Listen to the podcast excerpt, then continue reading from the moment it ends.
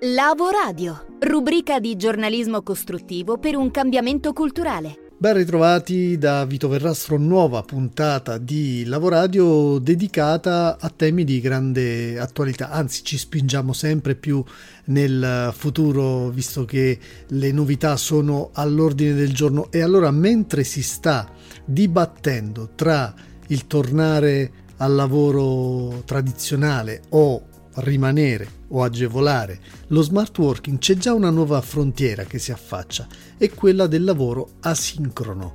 Che cosa succede? Mentre oggi abbiamo tantissime persone che lavorano in remoto e la maggior parte però deve ancora lavorare in orari specifici, rispondere alle chiamate, partecipare a riunioni virtuali, la prossima frontiera che diventerà probabilmente mainstream è l'asincrono, cioè poter lavorare senza dover aspettare che qualcuno risponda o che si connetta in quel momento con te.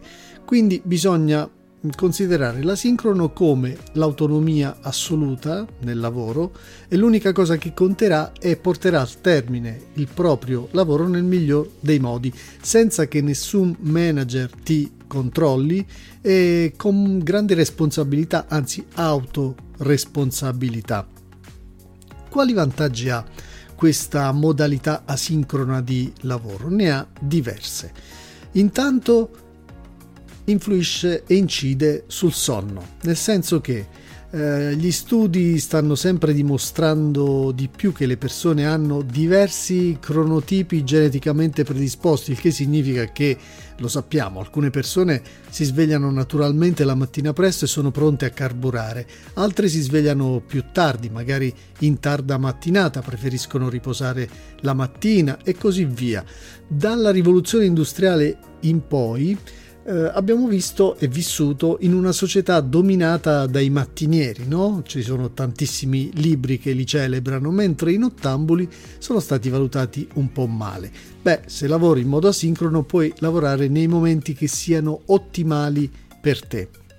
Il secondo punto è l'indipendenza dalla posizione geografica se lavoriamo con diversi continenti, per clienti che stanno in diversi continenti, è difficile per esempio per un americano lavorare dall'Asia e per un europeo lavorare dagli Stati Uniti. Insomma, i fusi orari si, si mischiano un po' e allora solo se lavori in modo asincrono non sei vincolato ai fusi e puoi vivere dove e come vuoi nel mondo. Il terzo punto è un po' più controverso, nel senso che il lavoro di sincronizzazione è disseminato di distrazioni con tante persone che vogliono giustamente la tua attenzione. Il lavoro asincrono significa che puoi essere solo con i tuoi pensieri, entrare in quello stato di flusso creativo che è noto anche come lavoro profondo, quindi la capacità di eseguire un eh, lavoro profondo diventerà, secondo gli esperti, tra cui Cole Newport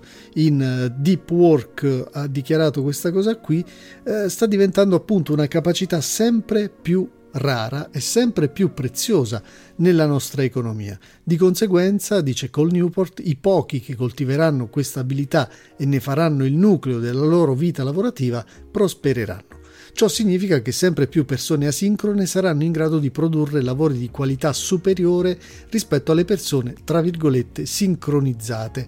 Questo da un lato è vero, dall'altro ci può esporre in qualche modo ad un isolamento che potrebbe essere un po' alienante. Ultimo punto di vantaggio per gli asincroni, fare tutto ciò che si può e si vuole al di fuori delle ore di punta tra virgolette, nel senso che si può guidare quando le strade sono vuote, si può andare in spiaggia quando gli altri lavorano, si può andare in palestra a metà giornata quando tutta l'attrezzatura è disponibile, si può andare al supermercato quando non c'è folla, si possono prenotare viaggi a metà settimana quando gli hotel sono più economici e, e appunto non c'è tanta gente come nel fine settimana, insomma ehm, gli asincroni sembrano poter avere e, e, avere anche in futuro uno stress inferiore alla media delle persone, con una salute migliore e una maggiore felicità.